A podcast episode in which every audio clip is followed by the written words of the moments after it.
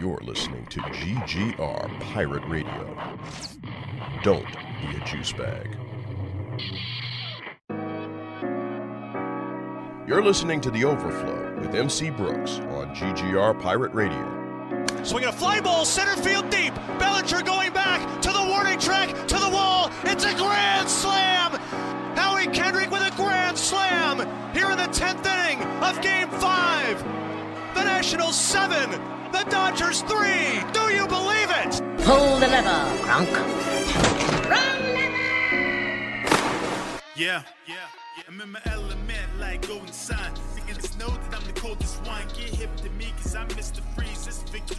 Welcome everyone to a brand new episode of The Overflow with MC Brooks here on the GGR Podcast Network. I'm obviously your host, MC Brooks. Got a really dope episode planned for you all today. Going to be talking about The Flash Season 8, the latest season of the now longest running show in the Arrowverse. Kind of convenient that they just happened to end on 171 episodes after Arrow ended at 170, but that's a whole other thing.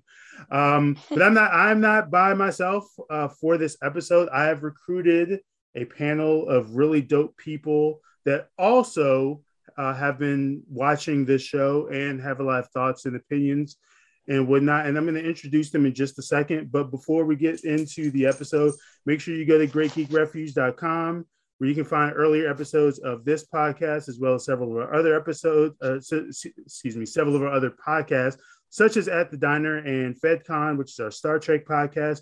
Make sure you're following us on all of our social media. We have Great Geek Refuge on Instagram, on Twitter, on Facebook, where we have a very active Facebook community. And if you'd like to support us, we also have a Patreon where we actually just redid all of the tiers, and there's some really dope perks that are available to you, including early access to episodes.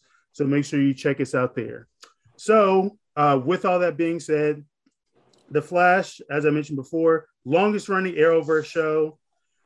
They are getting an extra season, so they are going to add to that total for the time being.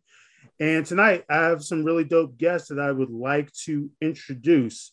I have Jazmin Truesdale and Brett Larkin. Let me make sure I said that right. Did I say that right?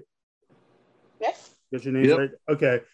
Cool. So before we start talking about The Flash, Jazmin, we can start with you. Kind of introduce yourself to our audience. Let us know, about you, your fandoms, and the really cool thing that I know that you do. I'm Jazmin Truesdale. I am a sci-fi fantasy and comic writer. I own and am the founder and creator of AZA Comics, which is a superhero brand that's mostly known for its universe of multicultural female superheroes. So that is what I do. And you said my fandom? Yeah, sure. Did I say my fandom? Yeah. Am I DC, Marvel, my favorite superhero? Is that what you mean? Yeah, whatever you like to mention. I am a DC girl, so I'm going to have plenty to say in this. And favorite superheroes, definitely Wonder Woman, Black Canary, Vixen, pretty much a lot of the women of DC. All right, awesome. And where can people find AZA? Where can they get your stuff? They can get my stuff from the AZA Comics shop. It's AZA Comics, azacomics.shop, or they can get it from pretty much any online retailer, Walmart, Target, and Amazon is my international retailer for my books, which just got expanded into Latin America and are available in Spanish and Portuguese. Awesome. And congratulations for that. That's really dope. I do own a shirt, and I do own, I believe, one of your first books. And yeah, they're super dope. Thank you. Brett, tell us a little bit about yourself, man. Hey, what's going on, everybody? My name's Brett Larkin. I'm a huge Marvel guy. I do keep up with DC, but definitely huge Marvel. All-time favorite character is Dr. Doom. He's just one of the many that I really just love. Hulk, Spider-Man, Thor. But I'm also a huge Transformer collector, Funko Pop. So, you know, I just try to keep the nerdom at my age, just keep it going. It's just a way to kind of just get through the hard times. You know, you buy the newest Funko, the newest Transformer added to the collection. So that's me in a nutshell. Awesome. And before we continue, like, do you have a favorite DC character? Since, you know, we're talking about the Flash today, do you have a favorite DC character? Mainly these. Now I am a Flash fan. Mainly Flash, Martian Manhunter. So kind of really those two. So, but you know, obviously, you know, Superman, Batman, whatnot. But you know, I do kind of favor more the Flash. All right, awesome. And once again, thank you both for being on with me. So, as I mentioned before, season 8 of The Flash just finished about a week ago.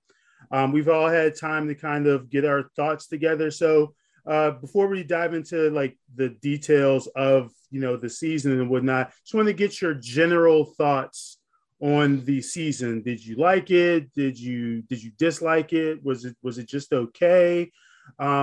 Either one of you can jump in and just you know, kind of start us off here. I would say I was kind of 50-50 on it. You know, it was more of kind of the writing. The writing really kind of made it drowsy a little bit. You know, I was more interested with, you know, the villains this season than more of Team Flash.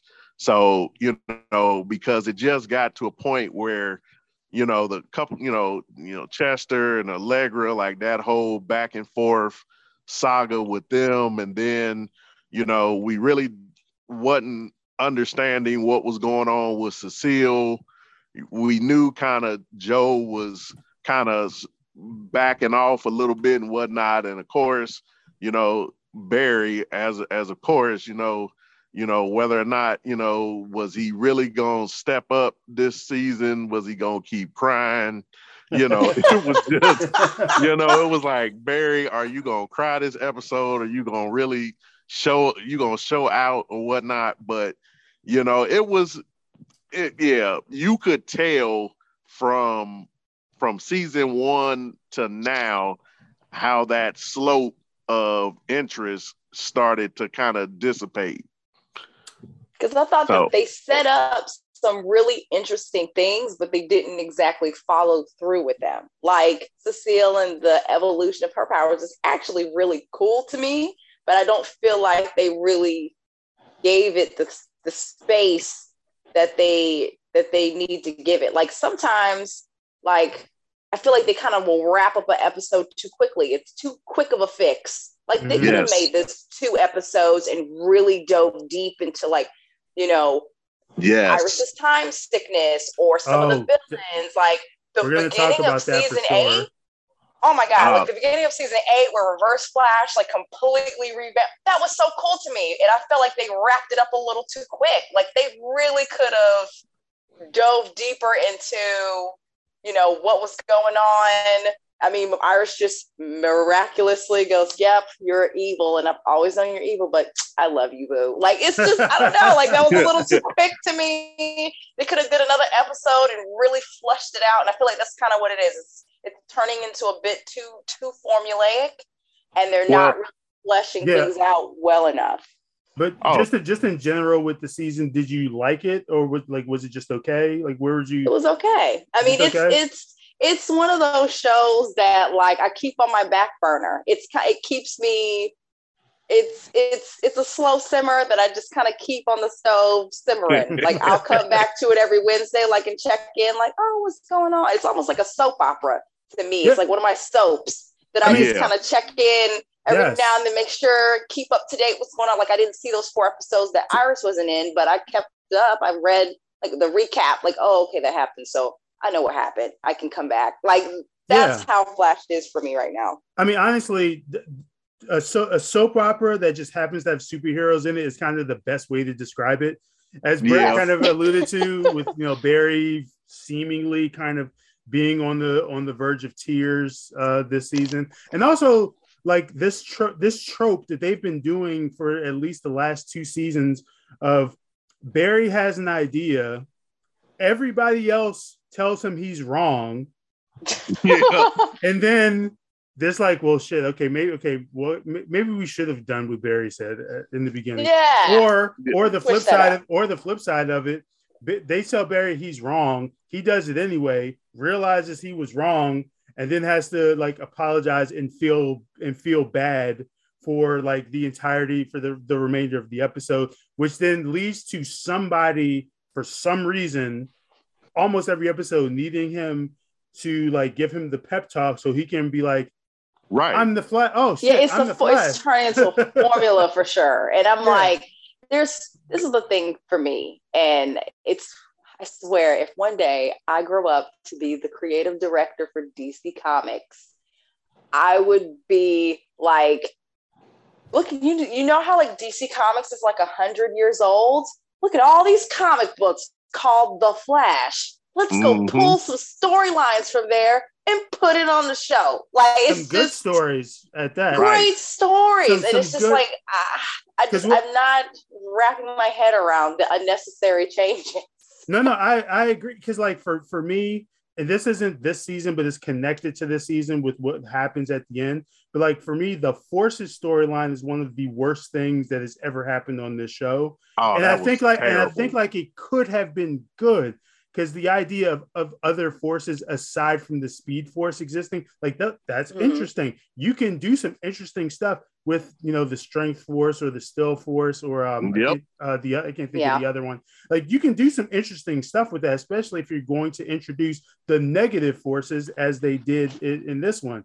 But like they made it super cringy with like this 40-year-old man calling Barry and Iris mommy and daddy. Right. After just trying to kill them like an episode or two prior, and we see the remnants of that, of like that entire Forces thing kind of go all the way. It was kind of slapped together. Like, how can we wrap this up quickly? Like, that was what it felt like. Like, oh, let's just do duplicates of all of them and a reverse level. It's just, it was a little too quick fix. So, well, go ahead. Oh, it's like, when you look at, like, let's go back to season 7, where you introduce the Forces, and then it's like you get to a couple episodes, and then all of a sudden you go from, it's like you went from I take it back, season 6, where you had the Mirrorverse, and then a couple episodes into season 7, the Mirrorverse ends without really giving you really any detail, and then all of a sudden, I think that might have been from the pandemic. I was told that they were supposed to do some extra episodes, but who's to say that they didn't? They did. That's why they tried to complete that story at the beginning of 7, like those first 3 episodes. But part of that was like they ran into issues with production because of the pandemic. The Mirrorverse was cool. That was cool, because that was a thing from the comics. I remember that, the comics and the Justice League. I remember that being in the cartoon. So them bringing that, I thought that was cool, and how the lady in there snatching people like body snatchers. Yeah. Mm-hmm. That was so cool to me. No, it absolutely was, and honestly, I didn't even hate how it ended, because I don't think that every superhero story needs to end with just the hero punching the bad guy, and then that's it. Like, I was okay with how it ended. I think my issue with the mirror story in particular was they were doing, like, they kind of hyped that season up as in, we're going to get all of this really cool stuff with Iris and like with Iris and Barry in particular, but like the Iris was not there because she was in the Mirrorverse. Like, all that stuff that happened with Barry was Barry and this mirror version of Iris that was not our Iris. And I feel like this follows a pattern, a pattern with Iris where they seemingly don't really know what to do with her character. Thank you. Like, I've been saying that since season one. It's the most frustrating thing because Brett, I know you watch Jazmin. Do you watch Superman and Lois? I do. And Iris is literally Lois Lane. I'm like, she's Lois Lane. You can do exactly that. Like if you on that show, that's what she does in the comics. Yeah, on that show in particular, Lois has many different hats, but they none of them ever contradict or like overtake the other. You have her as the journalist that has her own story. Yep. You have her with her interactions specifically with Clark, and then you have the family dynamic with all of them, with Clark and the boys as well.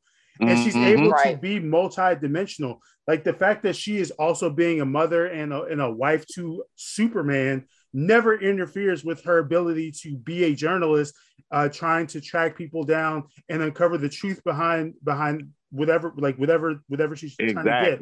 Like they're doing with Lois what they should have been doing with Iris entire time. And it's almost as if it's almost like it's on purpose, because I find that they write what is her name? Pennebaker? Oh, they write her better than they write Iris. And I'm like, I don't understand how this person who is not the second lead in this show is getting better writing, whole side story and everything. But camera time, significant camera time and development.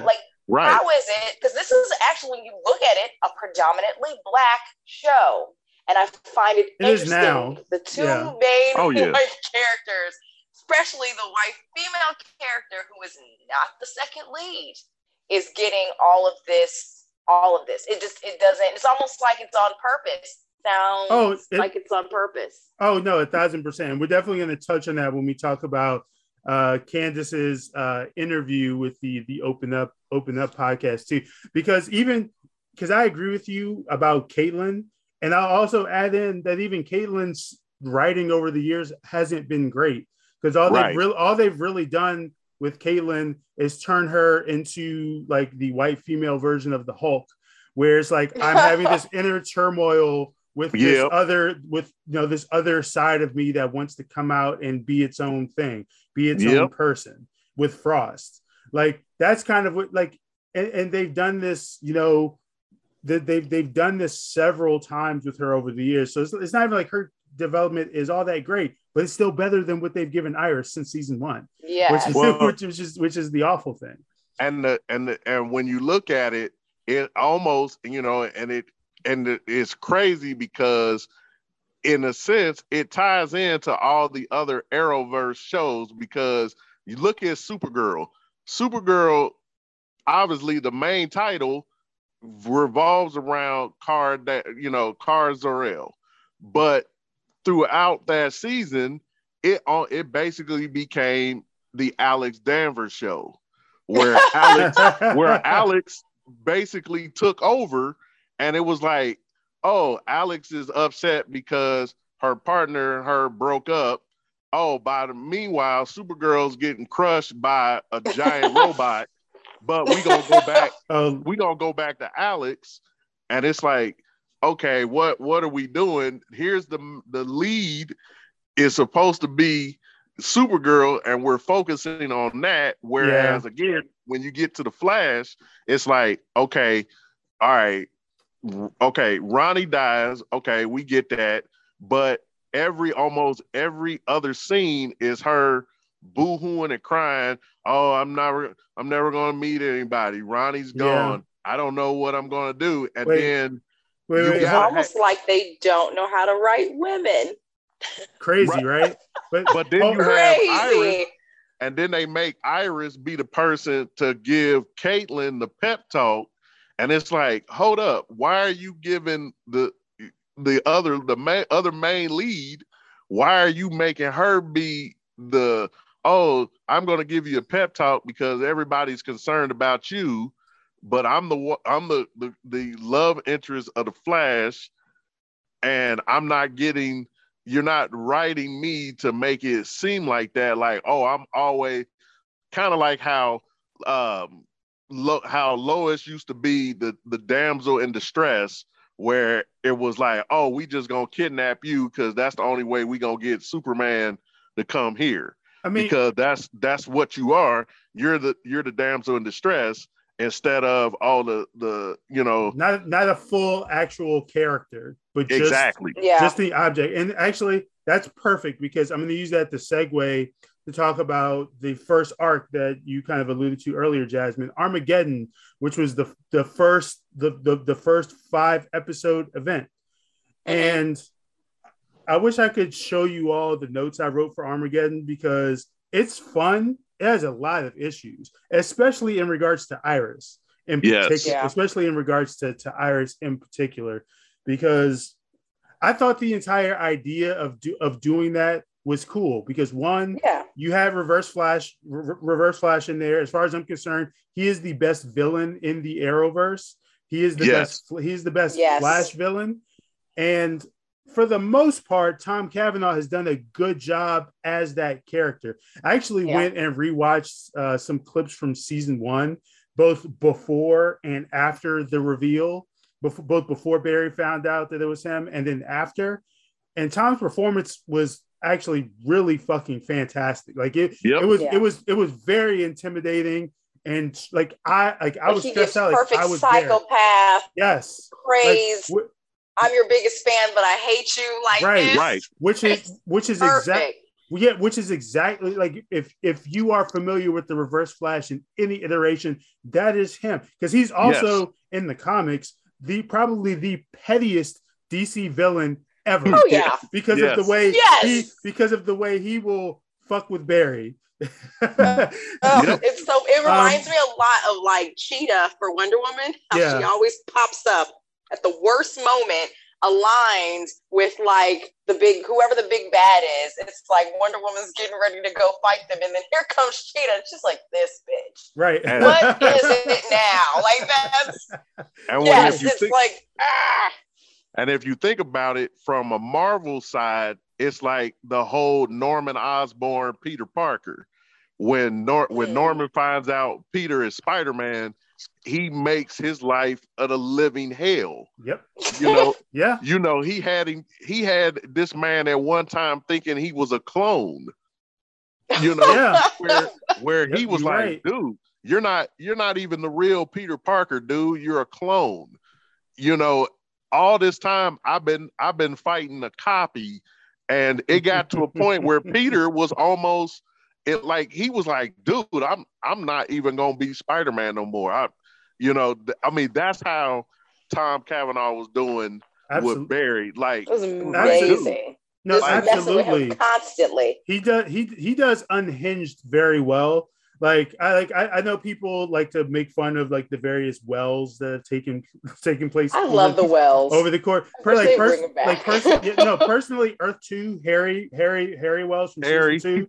Because, like, I have an affinity for characters that are with the shits, and Harry from Earth 2 was with the shits always. Oh, yeah. Always. He kept the strap on him at all times. That's you why, don't trust that's nobody. Why, that's, what, yeah, yeah, that's why I love that deleted scene from Season 2 when Reverse Flash pulls up on him and is acting like he's got to kill him. And Harry is like, oh, no. I got nanates all in me. Like, go ahead, right? Reach inside of me and see what happens. See what happens to you if you try to do that. Yeah.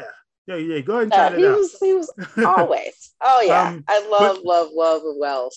But just in general, as far as Armageddon, you know, it was the big 5-episode introduction to this season. It was technically not a crossover, even though we did have a ton of cameos from both Adam, you know, both Ryan Choi and yep. I can't remember his name right now. Batwoman showed up in this. The aforementioned Alex Danvers showed up in this. Like a ton of other characters showed up in this, and it was really cool as a comic fan and as a fan of the Arrowverse. Now that all these characters are on Earth Prime, you're like, okay, cool. Like we can see them kind of together in ways that, you know, if you're a comic reader, you kind of expect to see. Like, if you see Batman pop up in a Superman comic, you're not surprised at that. You're like, oh yeah, no shit. If Green Lantern pops up in a Flash comic, you're like, oh, okay, that makes sense. Like, no, like, duh. So like, it was kind of cool to see that. Like, for me personally, Armageddon was fun, but it has a lot of issues, a lot of execution problems and plot holes. And it really should have been. They focused a lot on the things they shouldn't have been focused on, and underdeveloped the things they should have been focusing on. Because the main story of that should have been airtight, solid. But like when you think like what this show does often is they just say a bunch of stuff. They'll use some scientific language, and they'll just trust that you won't think too hard about it because that's how they explain it. Right. Like we'll just say, you know, nanites, particle accelerator, mystery thing from 2049, anachronism. Like we'll just throw terminology out there, and as long as they don't think too hard about it, it won't make sense. Because so with Armageddon, right? We're dealing with different timelines, but they didn't think too hard about the logic behind this show existing in different timelines. Because for one, what is the one thing Reverse Flash can't do to the Flash? It's the one thing he can't do to him. He can't kill him because it negates his own existence. Yep. Right. Like it was explained in the show, but also in the comics. Like he actually can't kill Barry because it would negate himself from existing because he says it all the time. Yeah. He said it in I think when he did it in season 3, he captured him, put him in a cage. He's like, God, I wish I could kill you. Flashpoint. Yeah. He says it a lot. He exactly. And there's some, he also explains something in that, which also explains like why this falls apart. So like with Armageddon, we have the main timeline. So that was like those first couple episodes when we kind of don't really know what's going on with Barry. People are treating him really weirdly and really differently. And he's having these like kind of these flashes, no pun intended, but these like flashes where he's like fine. And then next thing you know, Cisco, Iris and Caitlin are all pointing guns at him. Right. And it's like, what the hell's happening? Right. So you have that like the main timeline. Then you have timeline B, which is like the reverse Flashpoint timeline. So this is what Eobard in Armageddon says he went back in time and changed stuff, right? He goes back and changes it so that in 2013 he actually becomes the Flash and Barry Allen becomes the Reverse Flash. Right. Yep. And so from that point, so like when they go to 2031, which is where the event takes place, he has been the Flash for 18 years, right? But then in that also, Thawne also says that he goes back in time and kills Barry as a child. So in that time, in that same timeline, Barry has until midnight until he's like wiped out. Yep. Wiped out, right? Which creates the threat of him being erased from existence. But like, here's where this falls apart. So like, remember, they killed Thawne kills Joe to set up Barry to look like the Reverse Flash. But the problem is the timeline in which that happened was not the current timeline. He did that in the Flashpoint timeline. He didn't do that in the main timeline. Yeah, it's a mess. Like where that happened. On top of that, as I mentioned before, going back to kill Barry as a child would negate his own existence, so that doesn't make sense. But it would also negate the reverse Flashpoint. Like if Barry doesn't exist as a child, he's not there in 2013 for you to have the Flashpoint event, for you to become the Flash. Yeah, it for him to become the Reverse Flash, right? Right. And then they made up this thing where they were like, "Oh, if you do too many changes, it starts to not matter." They completely made that up as a plot device. Yeah, Jay Garrick says that during season 3. Which the other thing that is mentioned in season 3 that I alluded to before, when Thawne is captured by Barry, he says that if you spend too much time in a Flashpoint timeline, you forget everything from the original timeline. Yep. However, if the original Flashpoint took place in 2013 and they're in 2031. How does Thawne have the knowledge of the original timeline if he's been the Flash for 18 years? See, like, yeah, it doesn't make any sense. Right. It completely falls apart. He tells Barry that he only has 5% of his speed left, but that doesn't make sense because in that timeline, if Barry is the Reverse Flash, that means he's getting his Speed Force energy from the negative Speed Force, not the regular Speed Force. Therefore, he should have, in theory, a countless amount of that because he's not coming from the same Speed Force. Right. Like he doesn't have that. Yeah, he's not the Flash in that timeline. Then there's also the stuff with Despero. Despero could have been really cool. Like there was some cool stuff with him, but like how did he like? If he's from the same timeline where Barry has always been the Reverse Flash, how did he end up in a timeline where he meets Barry as just the Flash? Somehow right. Doesn't understand that red and yellow are different colors, right? And sees him in the red Flash outfit and is like, "You destroy the world in 2031." But it's like, in 2031 he's wearing the yellow costume, suit. So like that's clearly not the same character. Exactly. So like how does like that just doesn't make sense. And then like the last thing I'll say, and then I want to get you guys' thoughts on it too. The issue that we kind of alluded to before, Iris. Iris went from being really good in those first three episodes. Candace had some of her best acting performances, which is I mean she does a great job in everything she does. So like she's a great actress. That's not a slight to her. Leave it on the table. She's fucking great. Yeah. But like it goes from being this great story where Iris is like this actualized character where we actually see her doing some of that journalism work that so many of us have been asking for forever. So she just becomes the object of tension between Barry and Eobard because in episode four there's that whole thing where she appreciates Barry because Barry is not lying to her, but she doesn't understand why. And like that's also not explained too. Like she spends 18 years hating him, but now he shows up. He shows up. And it's like magically overnight. See, the way that I was like literally rewriting that whole thing in my head while I was watching it, because I would have, in my style, I would have had them, I would have extended it maybe like 2 more episodes and have her kind of like remembering him. There's this thing that I wish that they would do and use. And it's like in the comics, she actually is from the future. And she's covered in this, like, they mentioned it a couple seasons ago, this particle, I can't remember what it's called, something that she's covered in. And I would have. They did that in season 6, the crisis season, because they said they were supposed to bring it up more, and they didn't. I would have written. I forgot about that. Written that into the story as her, like why she can remember certain chunks of things from previous. Perfect.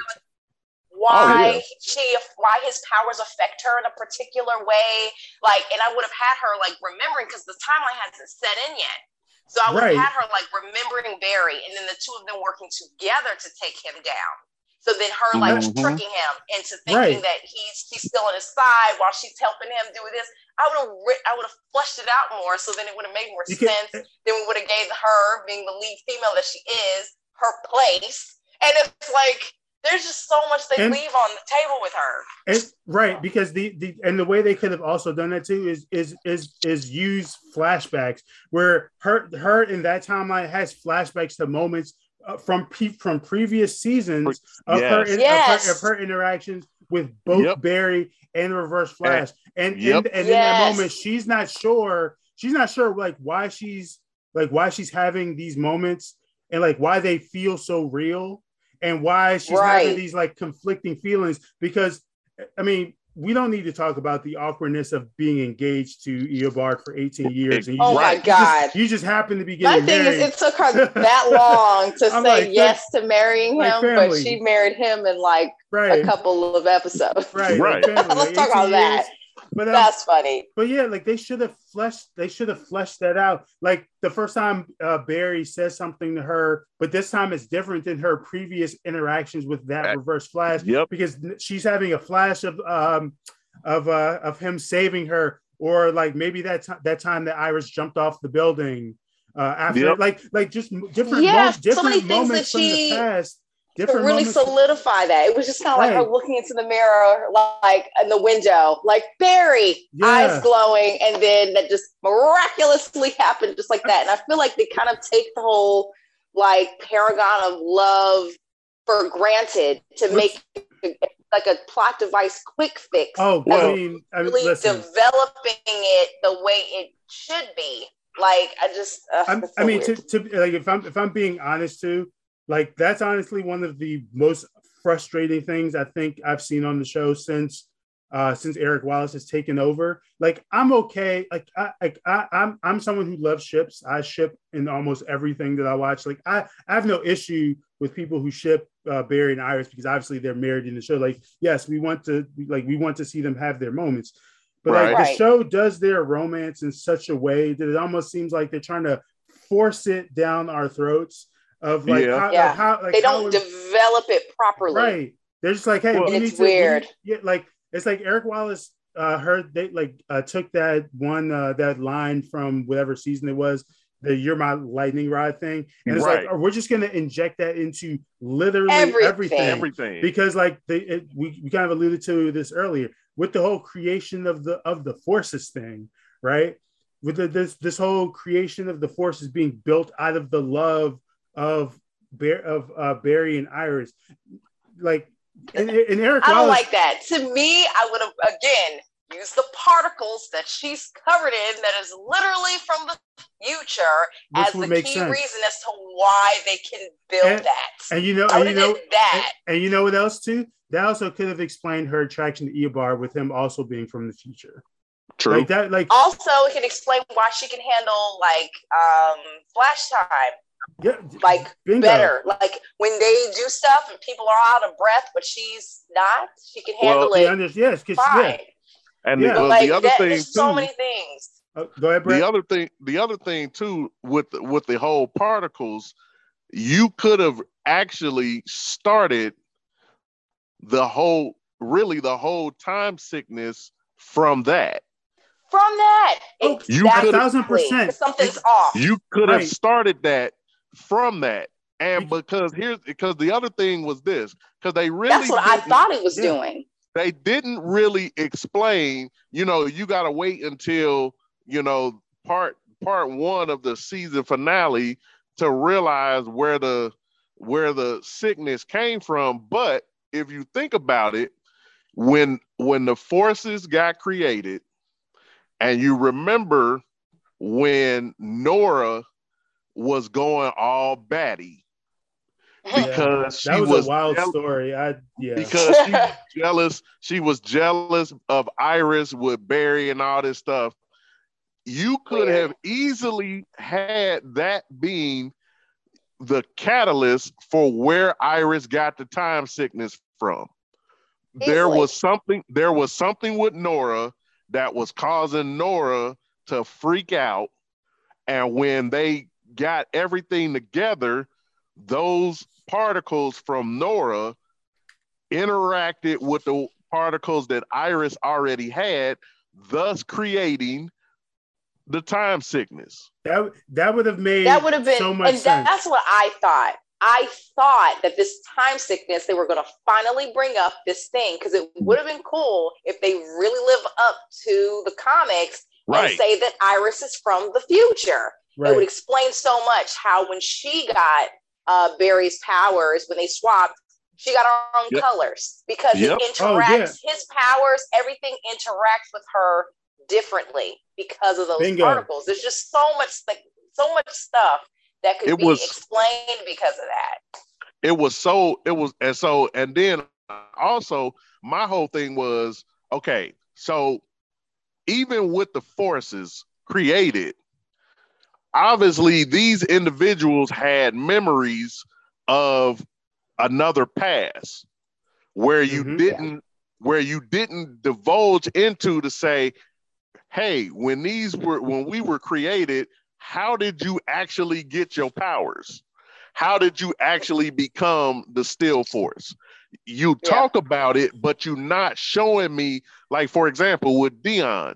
Okay, they go back, Cisco and Chester go back in time they meet him, but he's talking about, oh, I was this football player. While he's talking, give me a flashback of as you're talking, so I know exactly how it happened. Mm-hmm. Yeah, they do a lot of explaining away plots. And you're not giving... It's a device. Yeah, it's a quick thing. Right, and you're not giving examples. And then, like, the other thing is, okay, you had the negative forces because the Avatar was gone. Barry got rid of the Avatar, which was Thawne. Mm-hmm. So you cause the negative forces to react in this way. Now, here's my thing. So the one lady that turned into like the kind of Hulk, why not make her? I don't remember her name, but yeah, Strength Force. Yeah, why not make that version of her the negative force? Why are we still keeping the same character? She transformed. She could have been that could have been shown. That could have been her evil side for the negative verse. I felt like that was just to save money. Pretty much. And, you know what you just reminded me of too? You just reminded me too that Eric Wallace completely kind of contradicts himself when it comes to this story, because in an interview he did, in regards to the forces and like the whole notion of creating an avatar, because in an interview he did with CBR, I want to say it came out like the day after the finale, he himself says, that if they're like, quote, if the Reverse Flash created his own Speed Force, how does that reconcile with the fact that there are Speed Forces out there? Wouldn't they know about this? How would they feel about that? That was the essential question I asked myself 2 years ago. When I started to dig into that, I realized it doesn't make sense that a mere human being could create a magical, epic, cosmic force. I don't buy that. That doesn't really jive with Barry Allen being chosen by the Speed Force. And I was like, okay, so what was this entire thing of Barry and Iris being the one to create the forces? If you're also saying that you don't believe that they can do it, meaning that these forces already existed and simply just chose the avatars that they chose. Yeah, it doesn't make sense. Meaning you didn't need to do this whole thing where these other forces are the children of Barry and Iris. Exactly. When they're not the children of Barry. And you say you don't buy it, but I'm like, you wrote the story that way. Like, right. And so, this is my thing, and I'll tie it back to this. Was it in the comics? They're coming up with making up stuff on the fly. And I'm like, is this in the comics? Because if it's not, they just completely made up some nonsense with a beloved character that's been around for 80 years.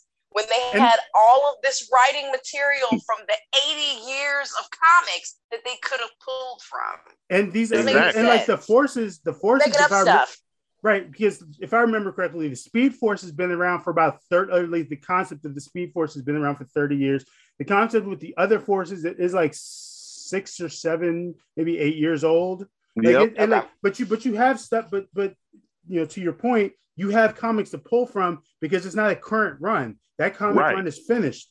You can take, like, I get that when it comes to comics, you can't always adapt everything 1-to-1, right? Like we see this with Marvel. Marvel doesn't adapt comics in a 1-to-1 fashion, but they do take the core ideas, the core concepts of this story and make sure that it makes sense for the universe that they've created in the MCU. So that like with Ms. Marvel. That's one thing I praise for. I'm not a Marvel person, and I'll be honest, I've only seen like 4 Marvel movies ever. But I will say that they are consistent across their branding. They're consistent, whether it's like games, comics, film, they keep it consistent. Right. And even though I love DC with all my heart, I wish they would keep it consistent. because you're seeing one thing in the games, you're seeing a completely different thing in the animated movies, and then it's like they'll come up with the three different like canon origin stories of the same character in one year, and I'm like, what? Then they'll reboot the whole thing and then reboot it again 5 years later. I'm like, I'm confused. Yeah. So what is the story? Not to mention DC always loves a crisis, right? Oh, like, always. They have Crisis on Infinite Earths, Final Crisis, Dark Crisis going on right now. There's a bunch of other ones. Crisis on Earth X, which I love that crossover. That was fucking fun. But like, yeah, I mean, they love themselves a crisis. But like you said, like they don't know how. Earth X, is that the one? Is that the animated movie? There is an animated movie, but the Arrowverse also did their adaptation. That's the one where they fought the Nazi versions of themselves. Oh yeah, it was when they got married. Yeah, that was funny. Nice. Yeah. Yeah, which like that whole thing, that whole crossover was super fun. That to your point, like they don't know how to be consistent with how they do these things, and like there are ways that. And I don't know. I wonder if it's like a management thing. I wonder what that's about and why they do that. I think it seems like they just kind of give the story, like they just sort of they'll sell the rights to somebody and then let that person just kind of do what they want with it. Which is weird to me. I think Disney would never do that. I think it's twofold. I mean, I think on the front end, you know, the Arrowverse has their own like stipulations as far as things that characters that they can't use. Yeah. Stuff that they can't use, like stuff that's on embargo. So, like for example, we will never see Batman or the Joker or like the regular version of the Joker ever. We will never see them in an Arrowverse show. We'll never see John Stewart or Hal Jordan, Green Lantern. I mean, we won't see any Green Lanterns in the Arrowverse, honestly. Even though about? It's the embargo because at one point the embargo was because they were saving it for the movies because if you remember back in 2014. When they made the announcements for the DCEU, that's when they announced, fun fact, by the way, Ezra Miller was cast as The Flash the same week that The Flash TV show premiered. Wow. But the timeline that they had revealed back when they had all this stuff was like Flash movie was supposed to come out in 2018, but they had a Green Lantern movie that was supposed to come out in 2020. And I remember the original script for that Green Lantern movie was basically supposed to be this buddy cop movie with John Stewart and Hal Jordan, right? It was supposed to be like Ragnarok. No, I can't think of the what's that movie with the movie with Mel Gibson and Lethal Weapon. Yeah, it's supposed to be like that, like a real buddy cop thing, but set in space with those two. Mm. Right? So back in 2014, you got to think Flash has only just premiered. They've only been on for a few episodes. Arrow is only in their third season, I think, at that point. Yeah. I think they're only in their third season. So like the embargo was because as far as Warner Brothers was concerned, they wanted to save their like big property characters. Yeah. That's also why we won't ever get Wonder Woman in the Arrowverse either. At least not Diana. It is an absolute shame. Not Diana, at least. Not Diana. 40 years. Yeah, they could have like in 40 years. I mean, they have not had a Wonder Woman animated show. They haven't even given us that. Like to me, when they did the whole movie in 2017, and it was as big as it was, there was so much money that they just left on the table. Where if it was Disney, they would have had an animated show. They would have had like dolls and toys and all of this stuff. Yep. I mean, Disney would have did it up. Like look, like with Frozen, which was like a total late, like it just blew up overnight. And they had everything going on. I'm like, I don't know what they're doing. You know what's funny? There's probably there's a timeline out there because Kevin Feige in 2015 was going to leave Marvel for DC. And go to DC. He was going to go to DC, but because he couldn't stand Ike Perlmutter, who was the person who ran the MCU from 2008 to 2015, because Kevin Feige like had the same idea as you. He was like, he wanted to do a Black Widow movie in those first like Marvel movies. He wanted to do a Black Widow movie, but because Black Widow should have 3 movies right now. Because that is crazy to me. Because Ike Perlmutter is like super sexist. He didn't believe that women or Black people could be leads in movies. Oh my God. Nor could they like sell merch, sell toys. So like that's also why we didn't get Black Panther until right after. Think about it. The first project that Kevin Feige got to work on, like when he fully got control of the MCU, was Civil War. Who got introduced in Civil War? Black Panther. Who was also featured very prominently in that? Black Widow. Yep. Black Widow was also like a very big part of that, along with all of the other characters and like Wanda and so many of the. That movie was good. When I tell you, I'm not really a Marvel fan, but I made sure I watched Black Widow and I loved it. That's what I'm telling. I'm like, this should be on its 3rd movie by now. Y'all are crazy. No, 1,000%. And see, like, so I agree with you. Like DC is they have wasted Wonder Woman. I will say I am happy that they are fine. Like Wonder Woman's finally getting a video game, like a high budget video. Really? Yes. Okay. I did not know that, and I'll be on it when it comes out. I will. At some point after we finish, I'll send you the trailer because it was announced. I think earlier this year. I think it was announced. Or no, it might have been Fandom last year, so late last year. But yeah, they announced that was like it was one of the big things to come out. Was that like, oh, we're finally getting a Wonder Woman game because I mean, like Wonder Woman is super badass. I love that first movie. Did not care for 1984. It was amazing because and this is my gripe with it is that again. They sat there and they had an excellent story. Max Lord and Wonder Woman have a very intense history. It's like one of the biggest storylines of DC Comics, the way she killed him. And it's like, I don't know why they just didn't use that. It was like they spent more time trying to showboat her powers as opposed to just like giving it more direction. And it was kind of a bit of 2.5 hours of chaos. Right. And her fawning over her dead boyfriend who should have stayed dead. And Absolutely. It was like, I think that movie works so much better if she was just hallucinating. Like if only she could see him throughout the entire movie. Oh, like, no doubt. Or if he just wasn't in it at all. Oh, and they just would have brought up another female superhero character. I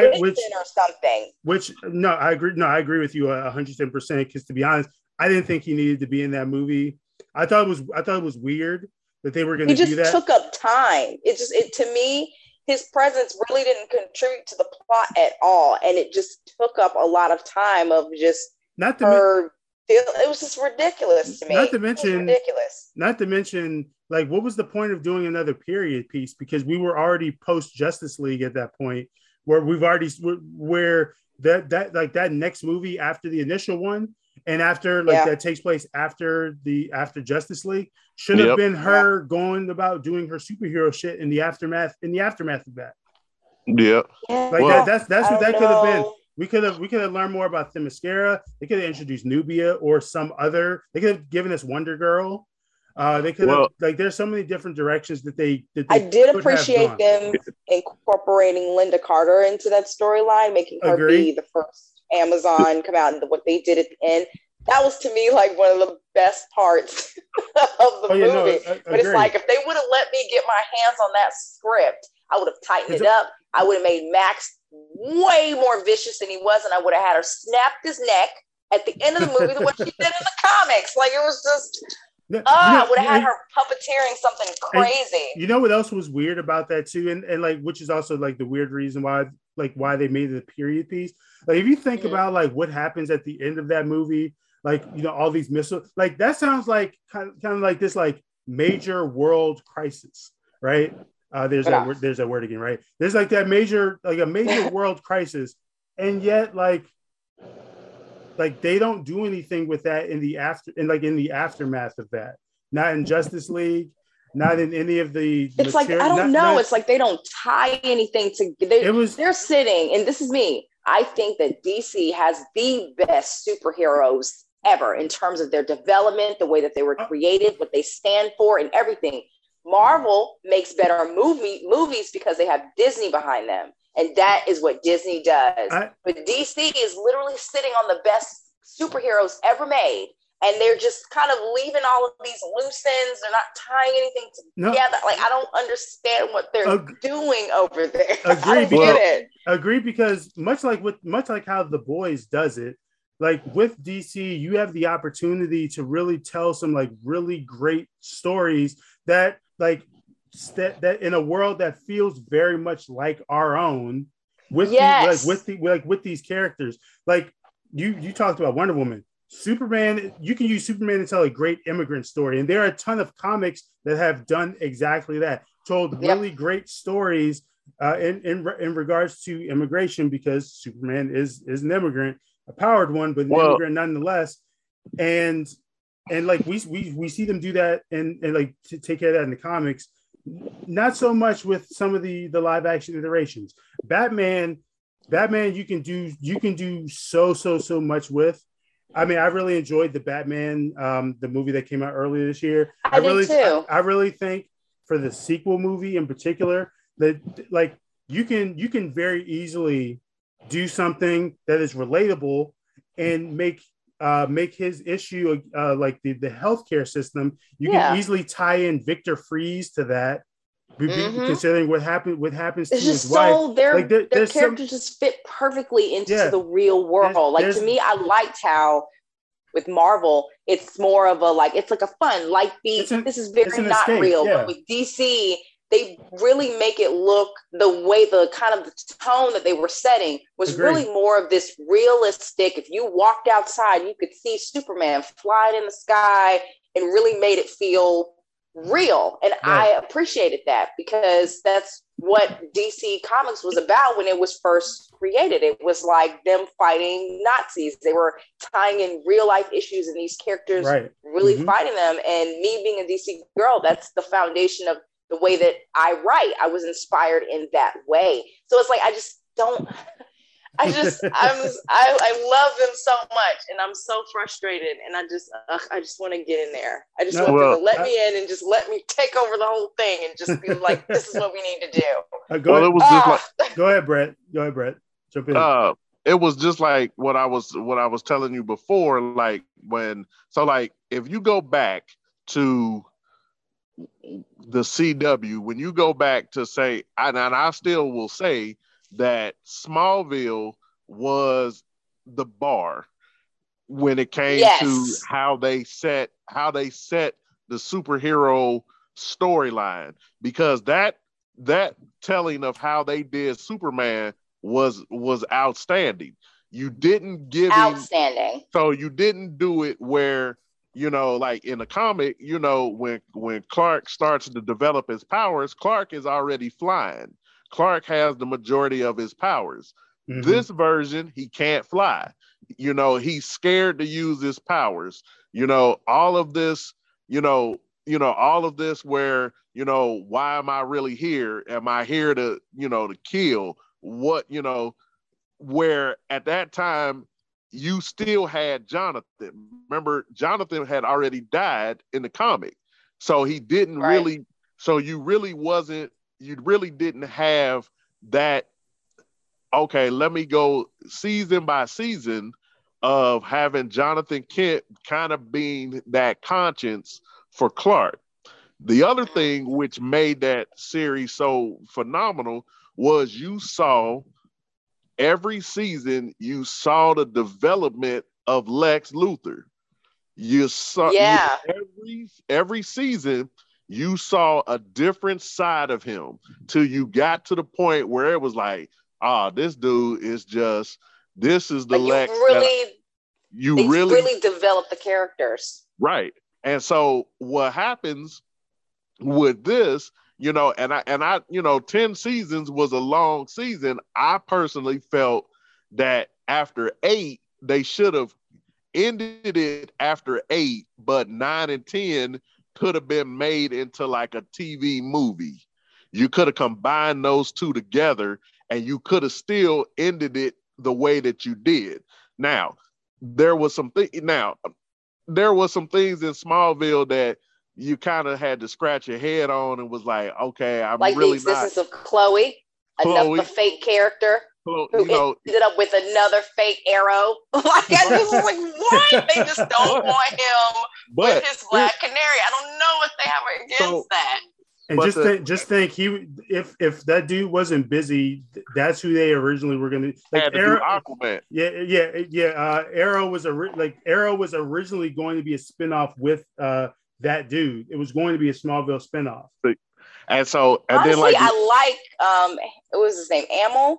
Is that his name? Stephen Amell, yeah, Amell. Like, I actually like him better because he's more asshole-ish. Like, the other guy wasn't asshole-ish enough for me. He was a little too nice and a little too reformed. So the crazy thing is, if you watch like Smallville kind of gave homages to later developments, and so, like, for example, the episode where it's Clark, Bart, Oliver, Arthur, and Cyborg when they're blowing up the lab, and they have that iconic walk where all of them are walking. Fast forward, what do you get at the beginning of Justice League, the cartoon? You get that silhouette of them walking with the music playing in the background. The other thing that really kind of pinpointed after I got finished watching Young Justice was this: as you see them walking, you look at Clark is Connor Kent. You look at Bart, that's Wally. You look at Arthur, Aqualad. Oliver is Speedy, but Cyborg in a sense would have been Robin. So you got your early look at that Young Justice group well before they even kind of did it. And I thought that, and when I kept watching Young Justice and I go back and watch that episode, I'm like, there's just how you piece things together. That's why I was like, if you can take the blueprint that you did for Smallville, that's why I was like, okay, Flash was starting off like that. Flash, okay, you giving me this great buildup of Harrison Wells. We find out the backstory, all of this. Now we're sitting there. I'm like, okay, here we go. Now all of a sudden, okay, you kill Eobard off because you had Eddie Thawne kill himself and it wiped that existence out. But then when you looking at your other development of characters or villains, okay, you get Zoom. Then you had Savitar. My God, that was scary to me. Savitar, I actually liked season 3. You had you and me both. I know a lot of people. And it was himself from the future. Oh my God, I was like, get out. Which I like, because like I really like the future Flash. I mean, season 3 wasn't as crazy as like the future Flash story, but I still like it because it felt like a take on that as well. Yeah, right. Yeah. And it was like and then it was just all of a sudden. It was like, when you got to the Thinker, it just kind of just started going downhill. It was like the Thinker. I liked season 4 when they had the Thinker. That was hilarious to me. I think they just kind of made it really lighthearted and funny. I can tell you exactly why that happened. Because people did not react well to how dark season 3 got. Yeah. That's why. People because it was dark. It was. And like, honestly, I was emotionally flip-flipped. But I also like that because when I want dark stuff, like as far as Marvel versus DC does dark stories for their characters that makes sense for their characters. Oh yeah, way better than Marvel does. Right? Exactly. Oh yeah. Because life is dark. Life can get dark. And exactly. And so like I thought, not to mention that was the first season that they did like the two villain thing. So they had I can't think of dude's name in the first half, but then you had Savitar in the back half, which I thought was great. I thought some of the the emo haircut was a little wild, but like, really? But like aside from that, like I thought it was dope. Also, I like how they handled Wally in that, because Wally, as far as I'm concerned, Wally was critically underused, which is also a big reason why Keenan Lonsdale left the show. Yeah, because he didn't like. I don't know what their issue is with that. Like I said, it's like they just, I don't know what it is when it comes to writing the other character. It's like, I don't know what the problem is. Right. Like, what is that? They write what's her name and Flash, main character, of course. Yeah. They seem to write him, and they write Danielle relatively fine. Yeah, don't know what the struggle is with everybody else. Don't get it. No, exactly. And so, like, that's why that happened. That's why, like, if you watch the tone, like the tone of season 4 is way more like slapstick, jokey. Yeah. You know, it was hilarious. It's way more meta. I loved it. I loved all of the girl. One of my favorite episodes of season 4 is Lady Luck with the chick who's lucky. I agree. So funny to me. I actually think season 4 is fun. The only place I think season 4 kind of falls apart is I think it was just like all the body swapping with the Thinker. Like I actually like the Thinker as a. I like them. Like as far as I'm concerned, because that season also it felt very comic booky to me, where just like a bunch of weird shit happens just because, you know, like, but I'm like, I'm okay with that. Like, I don't need it to be super serious either. Like, if you want to do some like weird shit, cool. And you lean into the weirdness, cool. I didn't hate it, but that's really where it changed. But in addition to that, season 4, they brought in a new showrunner.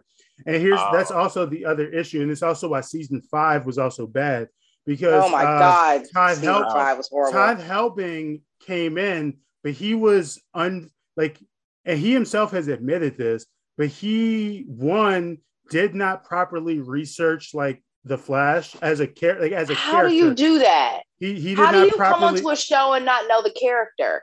Which is why like there was so much inconsistency with Flash's own abilities in seasons 4 and 5, but then in addition to that, there wasn't much research done into the other characters as well, which is why so many of them also had a lot of moments that felt like weird, doing something like I mean, for example, and this like, for example, the fact that Cisco is like the biggest superhero nerd for 4 seasons, and then out of nowhere in season 5 is just like, I don't want to be a superhero. I don't want to be a superhero no more. And you're like, just randomly out of nowhere. It's like, what? It's so weird to me. Like, season 5 was really just like they didn't know what they were doing. It just felt like it was a lot of plot devices, changing characters for the sake of making a plot or an episode work. It was just inconsistent. It was crazy because Nora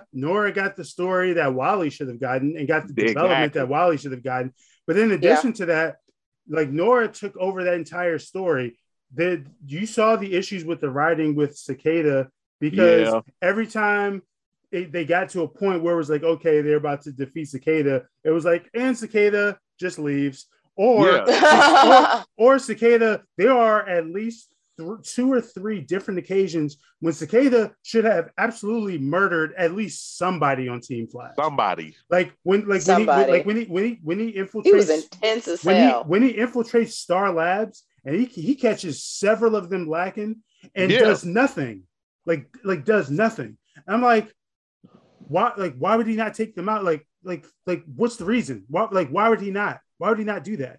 The fact that season also, Iris sneaks in, gets caught, and just gets away, and like just stabbed him, and then just got away. Right? Like I didn't want anything to happen to Iris personally, because I still. But it was way too convenient. It was like it was convenient. It was like because plot, and then on top of that, the Reverse Flash stuff didn't make any sense. Exactly. Like that whole story. Completely falls apart. If you send Nora back in time to change things so you don't get caught, that entire timeline where you're locked up in jail doesn't exist anymore. Doesn't exist. Because you're, right. So how does the thing just come away? That whole thing should have been changed entirely. Right. That was crazy. Like when you change something that fundamental where you don't get caught, that doesn't mean in that timeline that you're in that nothing else changes. If you've never been caught, you've never been caught.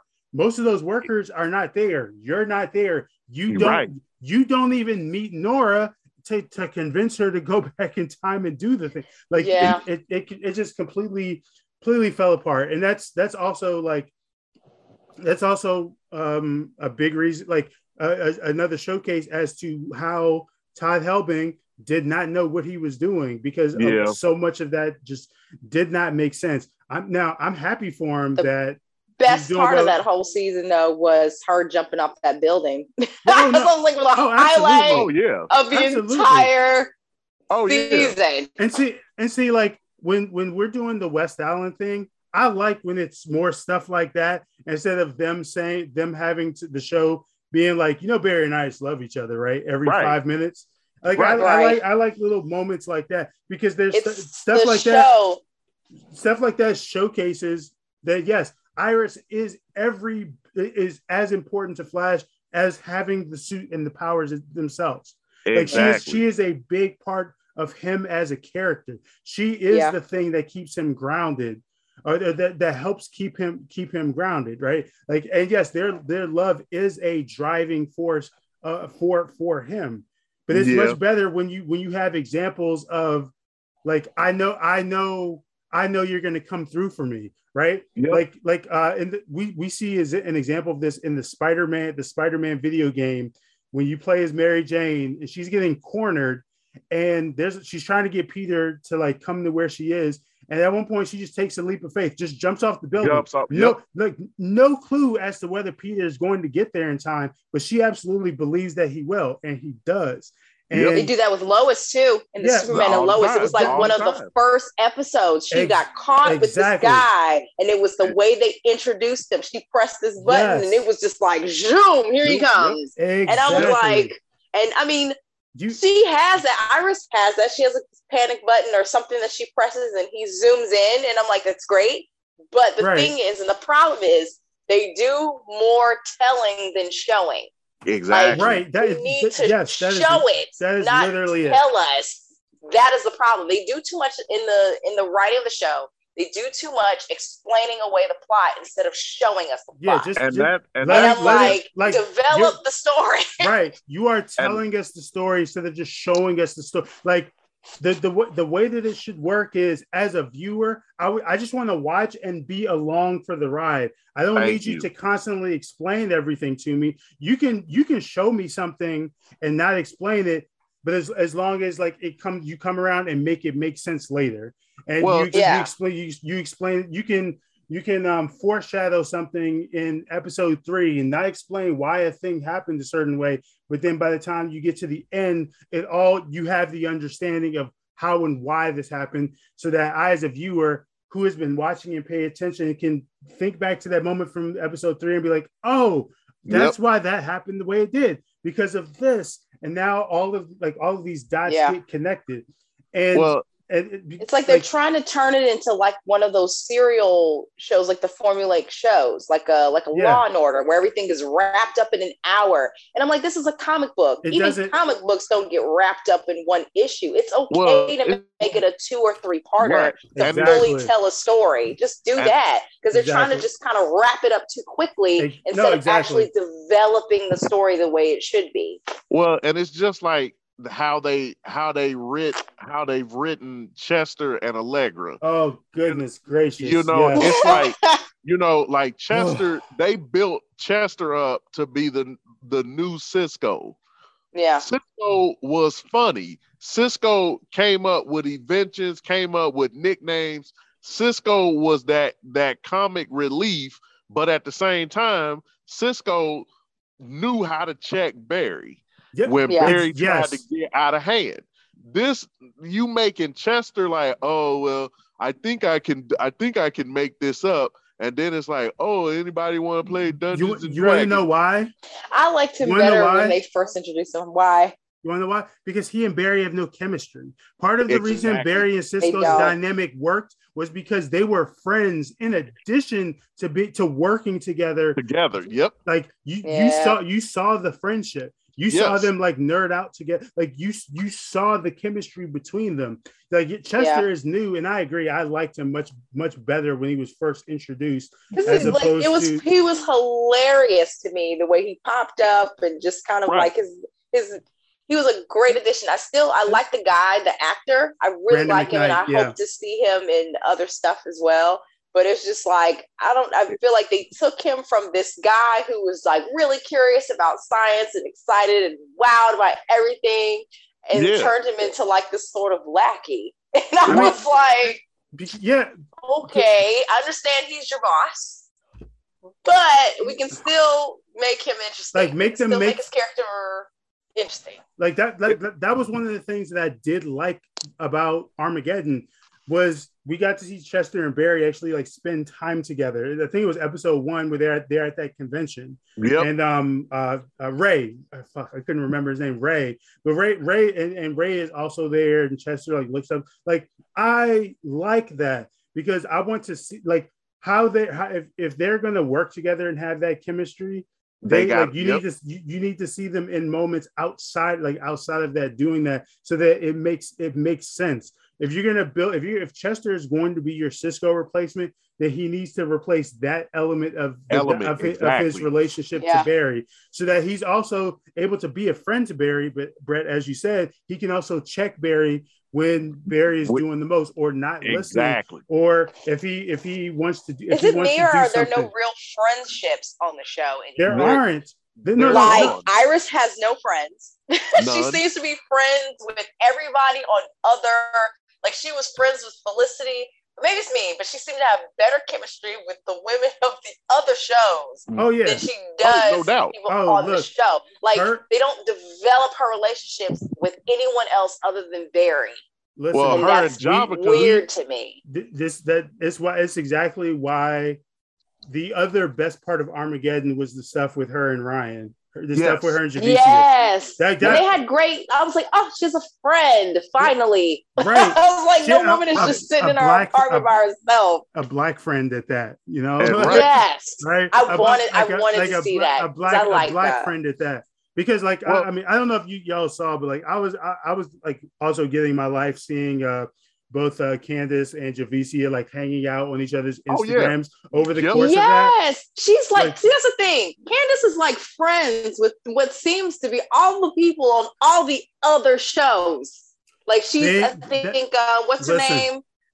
But what is her name? Is Lotz? Is her name Katie Lotz. Katie Lotz. I think they're like roommates or they're like best friends or something like that. Mm-hmm. Like has great relationship with Girl Expensive. Like she's just really cool with what seems to be everybody else on other shows. If you remember, I'm pretty sure. I'm thinking it probably doesn't exist anymore. But there was a point where all of the like female leads from the Arrowverse, all like they had like this like website that they created, and they all did content for it like with each other, and they would all do blogs and stuff with each other about it. So like I mean you got to see like Candace hanging out with Emily Betts Ricard, that's Felicity. So you got to see them two doing stuff with Katie Lotz also doing stuff with I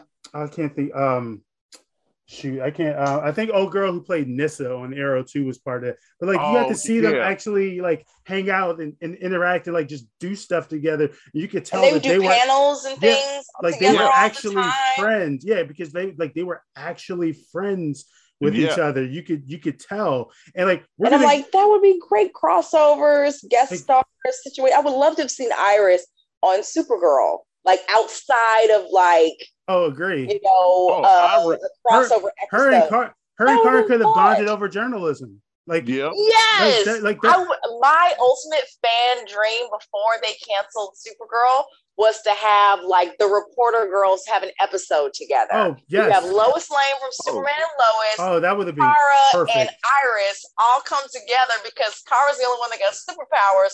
So of course, Lois and Iris getting themselves into trouble because that's what Lois does. Yeah. Always sticking her nose to stuff.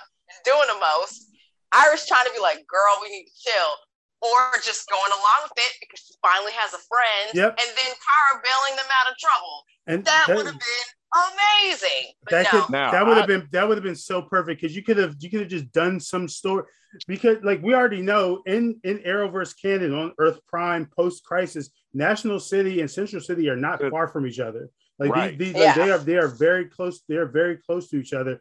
And also because in addition to that, National City is also not that far from well, I guess Smallville, but also what's the city that Superman operates, Metropolis. Like not far from that also. So you could have very easily where I mean we saw this season where Iris had this thing that took her to Coast City. Oh, so yep. Like you could have done some story where both Iris and Lois end up in National City because they're chasing leads there. And it turns out that all of them just happen to be chasing the same thing. So then now they need to investigate together because it just makes sense. Like this thing that's like something that's taking place in all their respective cities. Yep. And as you said, you could have played it out the way that they did there.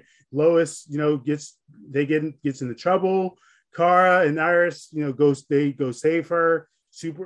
Kara suits up, and it's like a whole thing that like I'm absolutely here for that. Like they leave so much on the table. To be honest, that would have been better than anything we got for the final two seasons of Supergirl. Yeah, I tried to get into Supergirl. I really tried. I could not. I caught episodes here and there to catch up just to make sure that I knew what was happening. But I would recommend wrap my head around it. You can almost watch this in kind of like an isolated thing, but I would say go watch season 4. Season 4 in particular it's the best season. I mean, season 3 was cool too, but season 4 in particular. Rain. Oh no, season 3 was Rain. Season 4 is when the Red Daughter story. Oh yes. Yeah. So like. Season and what's the one with her mom? No. It's the one they did it. You know the Superman Red Sun story where Superman crashed in Russia instead of the U.S. Yeah. So they do a version of that where so that's the season that they finally introduced Lex Luthor for one. And John Cryer is fucking great as Lex Luthor. Oh my God, he is. Yes. Like when they cast him, I wasn't sure that he was going to be able to do it. He's the guy from 2.5 Men. Yes, yeah. Him. I didn't think that he was going to have the range to do Lex. But he took it to another level. Stole. I won't even lie. Like he stole. He is a perfect like. He was the one because I remember watching the major crossover. With the Crisis crossover. Yeah. Where he like basically stole the place of a paragon. And it was like he plays the perfect like annoying. He does it in a way that's like the perfect annoying punch. You want to just punch him in the face. That's exactly it. And he is fucking great. He is great all throughout that season. And that season's also great because it deals with, so like they kind of do like their own way of like kind of talking about like racism and immigration when they're talking about, I cannot think of the I wanted to call him Patriot. That is not his name. Guardian. No, not Guardian. Well, Guardian does get introduced in that season, which is also great. No, the dude who's like MAGA, like the MAGA dude. Oh, I can't. I want to call him Aiden from Being Human so bad because that's where I know the actor from. I know who you're talking about. But but they do like this whole like MAGA sort of story in addition to it, and you like what and like so you get to see Kara not only deal with that, but like deal with like all this MAGA rhetoric and all this stuff in regards to like powered people or like aliens. In that universe, but they also do it in such a way that it doesn't feel like, it doesn't feel like the typical white woman, discovering racism for the first time of, oh my God, I can't believe this is happening.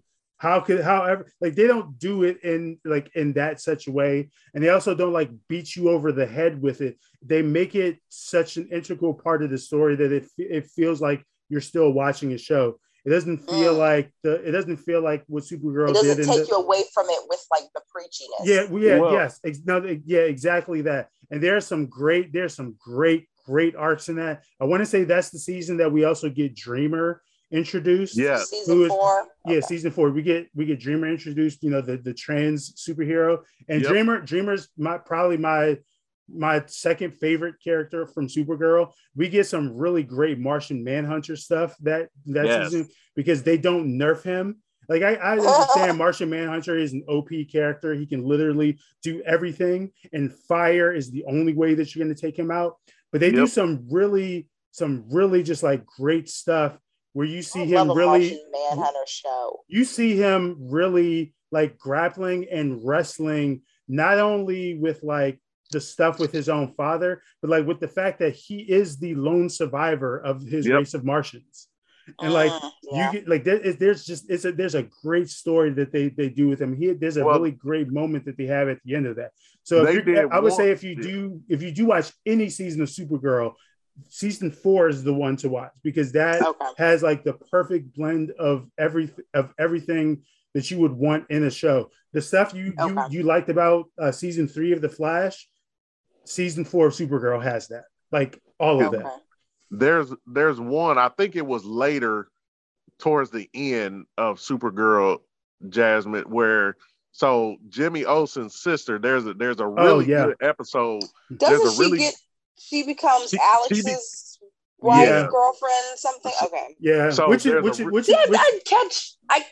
kept my eye on the show. I just didn't like watch it all the way through. Yeah. Now, the way they did that was really, I won't even lie. Like you would have been annoyed by the way that they did it, because of the convenience of, they meet in like episode 3, and then by like episode 5, they're just in love without any development. That is very gay. Like speaking as a queer woman, I would tell you that it can happen that fast. Like that's sort of the running joke, is that by your second date, you're bringing a U-Haul. Oh no, I'm familiar with that, but I mean in terms of like their development happens off screen. Right, and that's like that's annoying. That's like the frustrating thing about the buildup for their relationship. It's like you don't get to watch the buildup in real time as you go through the episodes.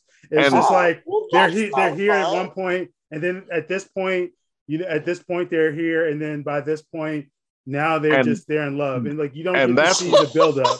That's where you kind of got where I was talking about before, where again you're taken away from Kara and you're spending more time with Alex, because it's like oh my God, I don't know if she really likes me, I really love her, I don't know what's going to happen. And it's like Supergirl is trying to stop Lex from blowing up this building, and that's what we have more pressing matters. You're over here talking to me about relationship stuff, and like I'm trying to save the world, like and it's like can we deal with it after?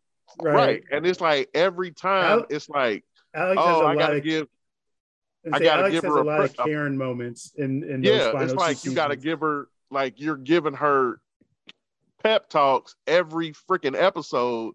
Like, oh, you're going to be a great mom one day. I know you're going to do this. You're going to be a great mom. That's it. And it's like, Kara, you got to save the world. Stop giving this woman. Stop giving your sister pep talks. We getting tired of this. Yeah, like, we getting tired of this. So go save the world. Go eat ice cream and Chinese on the couch after you do it. Because that was quit. Because that was the frustrating thing, because Kara and Alex's sisterhood was one of the best things about Supergirl, like early on. Like that was one of my favorite things was their dynamic, their sisterhood. That.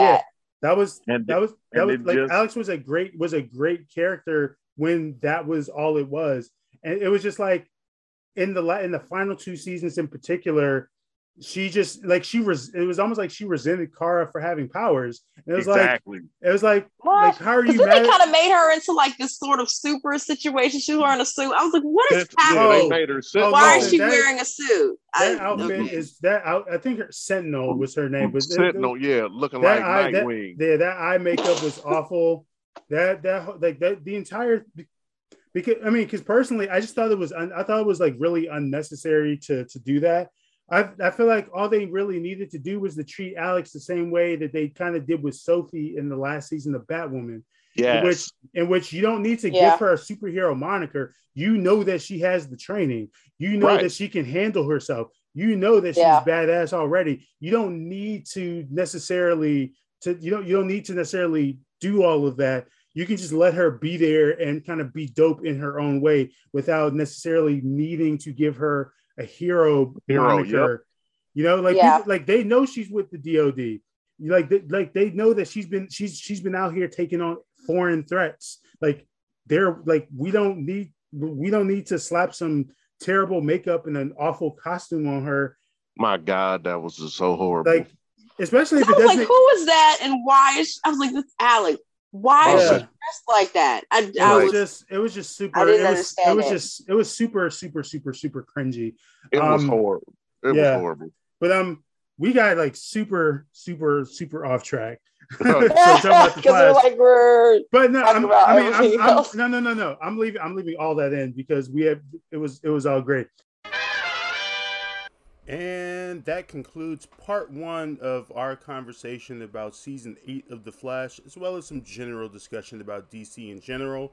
Make sure you tune in next week to hear part 2 of our conversation. With that being said, make sure you go to Great Geek Refuge, where you can find earlier episodes of this podcast, as well as episodes of our other podcasts. Also, make sure you're following us on all of our social media channels. We are Great Geek Refuge on Twitter, Instagram, Facebook, and if you'd like to support us, we're also on Patreon. Once again, thank you for listening, and I'll catch you next week. This has been Pirate Radio Network production, juice bags. Yeah, boy.